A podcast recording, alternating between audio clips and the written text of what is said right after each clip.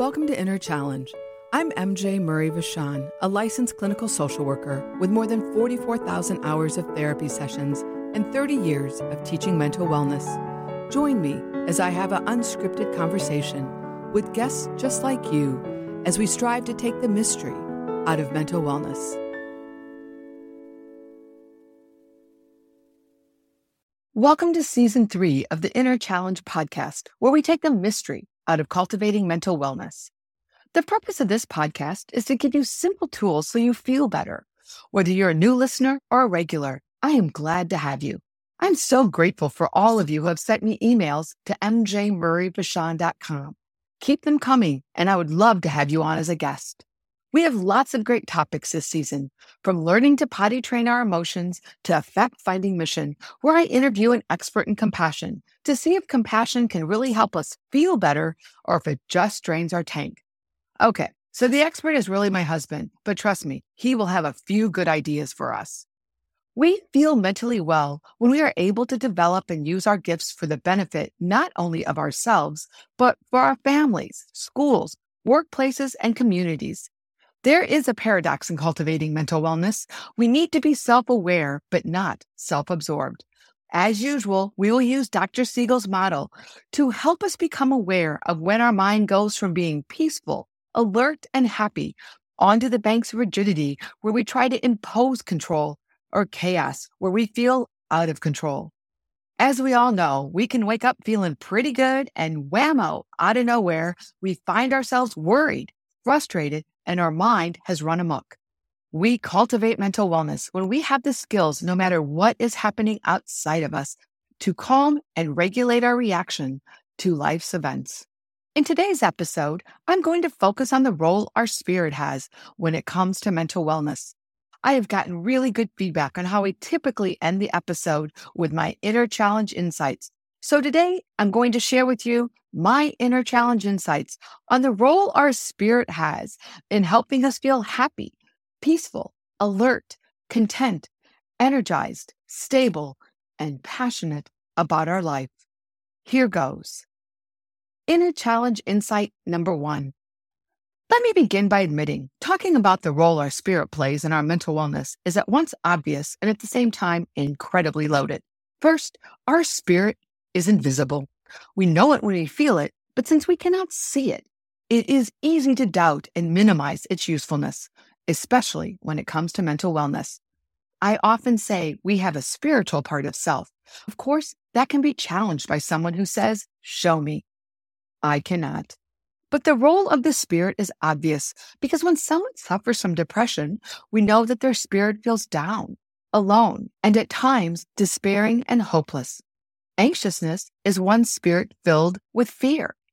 When we learn a piece of music, study for an exam, plan a party, our spirit is filled with purpose and commitment. When we're watching young children play or puppies run around, our spirit is filled with joy and happiness.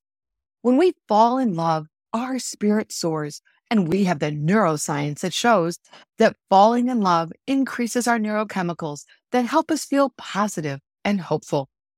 As I have said to many of my clients over the years, your spirit is suffering or your spirit is soaring. Take notice and let yourself reflect on why this is so.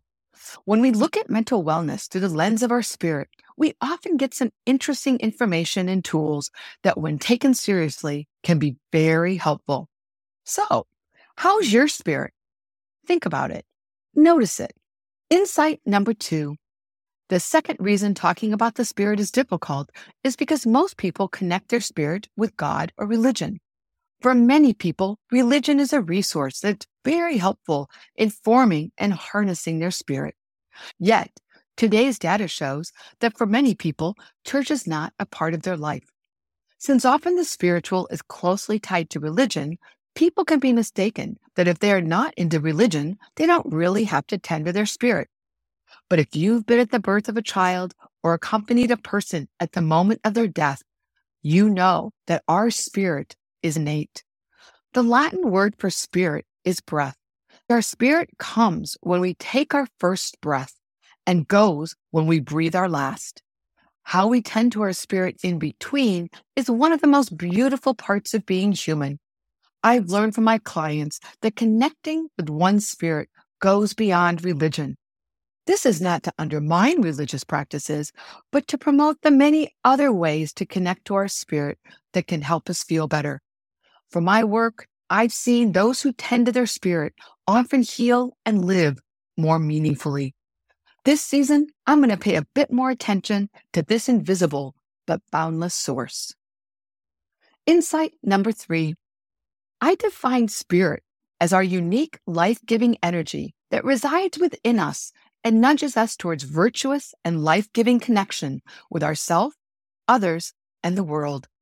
The human spirit naturally yearns for connection through relationships, creativity, nature, prayer, meditation, and just those things that bring us sheer delight, fun, and joy.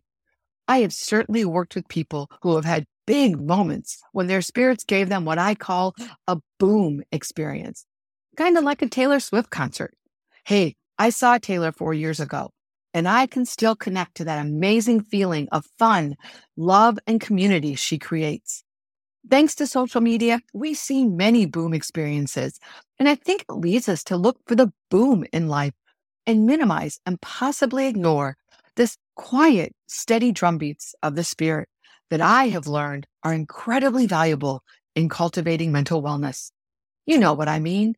Those moments of peace, contentment, gratitude, joy, when we look at our garden, have a sense of awe at the night sky, sit at a funeral that celebrates a person who truly lived a beautiful and ordinary life.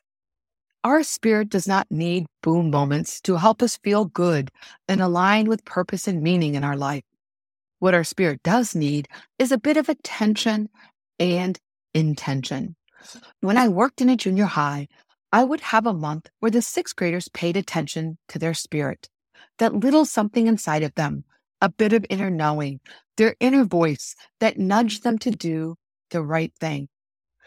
For one week, their homework was to listen to this inner voice and do their best to follow it and write a few paragraphs on the experience. It was amazing. Very few boom moments in 20 years of those essays, but lots of steady drum beats. They would write things like this. I was playing my video game and I felt a gnawing sense to shut it down and do my homework. I was so relieved and happy when I completed my homework, knowing I would be ready for school the next day. Boom. I was in a fight with my sister about the remote, and I got a deep sense in my gut to not hit her. I stopped myself, and both of us were speechless. And then we started to laugh, really laugh. Who could imagine that not hitting could be so fun? Boom. I was feeling so lonely, and something in me said, Go for a bike ride. And I ran into some friends, and we all started to sing Shake It Off. It was so fun that I was so happy I listened to myself. Boom. Another student wrote, I've always wanted to read poems, but my friends think they're stupid. But my heart just wanted to do it. So I checked out a Mary Oliver book and I loved it. Following my own interests, not those of the group, made me feel better, but also made me feel a bit older. Boom. Without fail, each student would listen to their inner voice, conscience, inner knowing, or authentic self, whatever you want to call it. In doing so, they felt more connected to their spirit. One thing I've learned in working with teens is when they do the wrong thing, their spirits ache. When they do the right thing, their spirits soar. No different from adults, to be honest. That's why our spirit is rooted in that which is virtuous, that which is life giving, that which is good. We want our spirits to soar, not to ache. Insight number four. The trickiest part of connecting to our spirit is our ego. Don't get me wrong. We need our ego. When our ego is taking itself too seriously, I think of it as a capital I. Can you see that in your head? The capital letter I. When our ego is in a healthy place, I think of it as a lowercase italicized I. Can you see that? Let me explain this metaphor. A capital I is big and rigid. It's all about me. It is overly self focused and can be self aggrandizing arrogant, and brutally blaming self or others.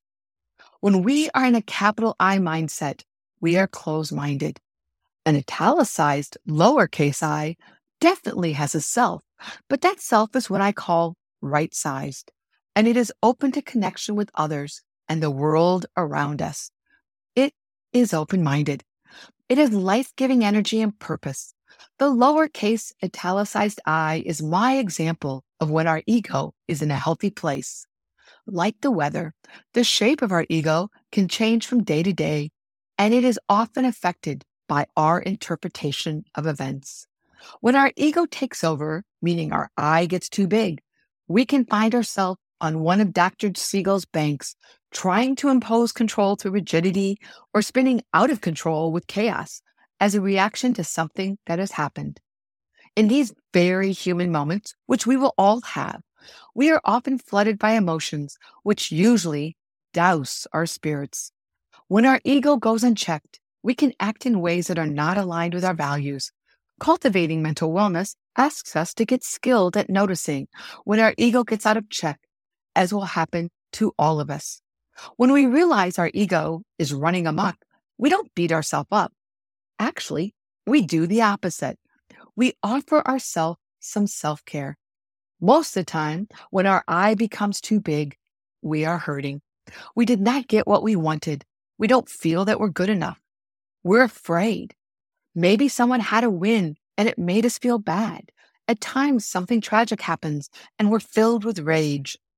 We need to tend and befriend these emotions that make us feel vulnerable.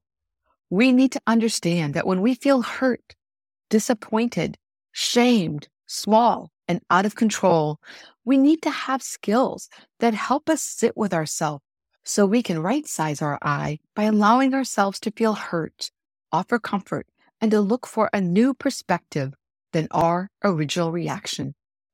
Many relationships have been damaged when someone did not do their inner work and let their ego act out.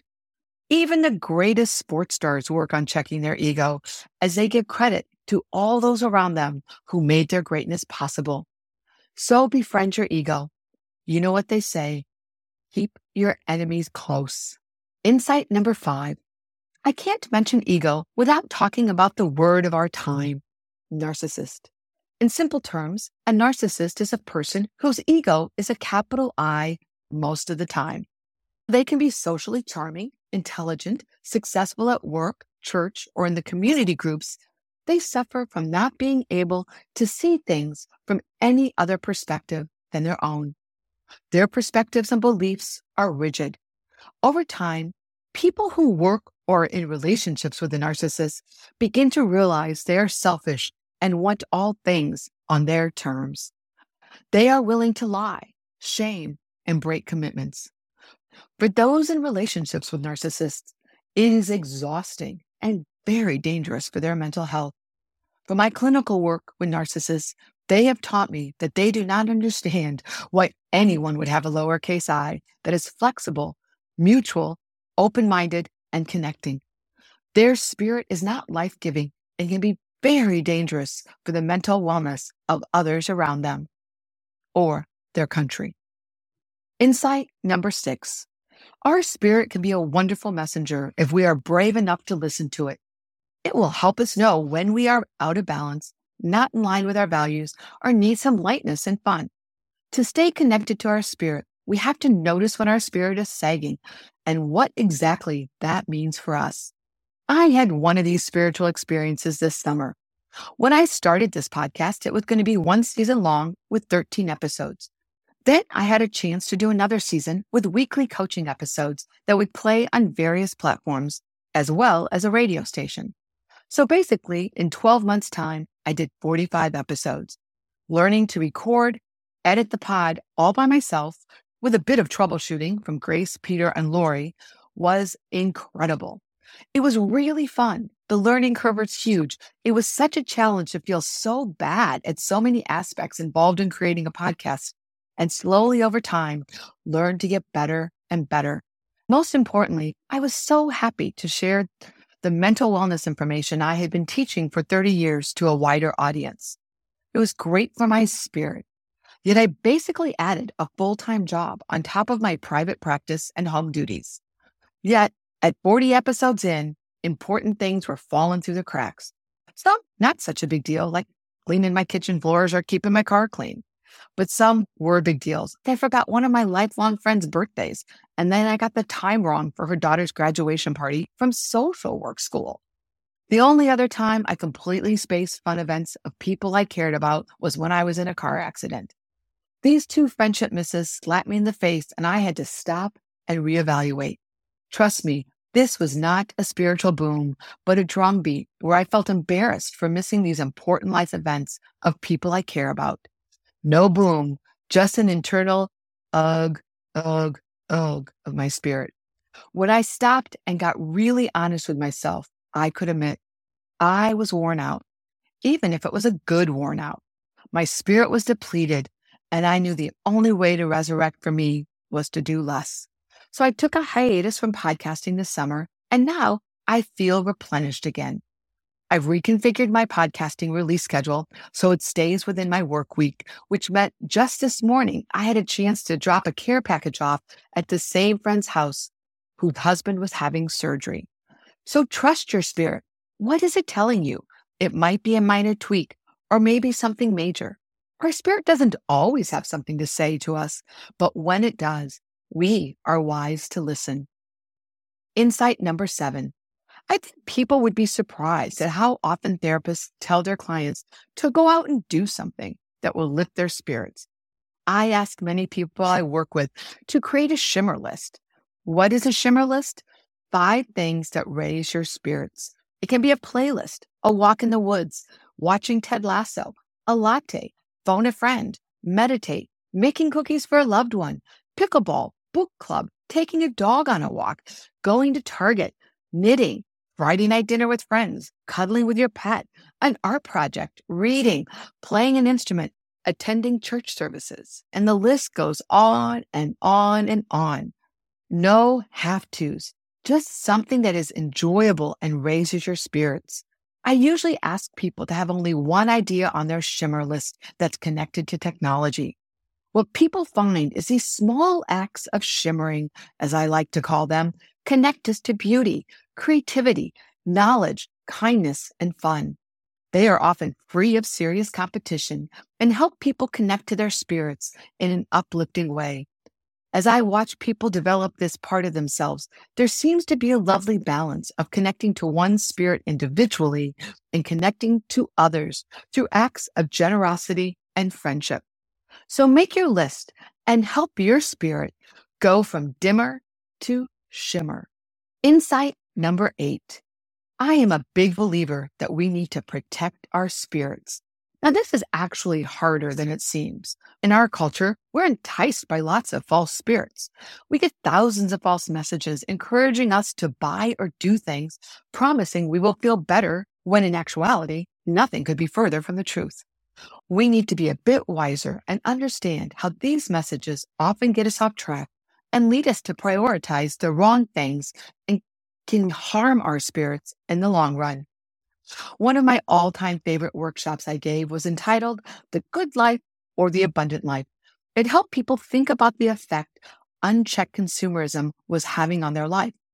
This is a tricky subject, but to say the obvious, spending more money than we have is tough on our spirit. To protect our spirit, we are wise to wrestle with the consumer world so we are not led astray by its seductive messages. We also need to protect our spirits from spirits. You know what I mean alcohol, pot, and drugs. No one sees the irony of alcohol being called a spirit quite like a therapist. In my work with people who struggle with alcohol or other substances like pot, I have learned that they often went from use to abuse and sometimes to addiction because they were desperately trying to not feel so bad. Their spirit was suffering and they found a solution. Maybe they were suffering from depression, anxiety, the loneliness of not belonging, or trauma, and they found a spirit that gave them some relief. Before they knew it, they were no longer using, but abusing. And for the unluckiest, they ended up addicted. Addiction makes me incredibly sad because I know in most cases, It began as a sincere attempt to feel better. But once again, say the obvious. When our spirits are hurting due to depression, anxiety, loneliness, or trauma, we need therapy, not alcohol, pot, or Amazon deliveries. Our spirit can be one of the first parts of us that lets us know we need professional help. Let's take protecting our spirit seriously and really pay attention to when we treat our spirits with using false spirits.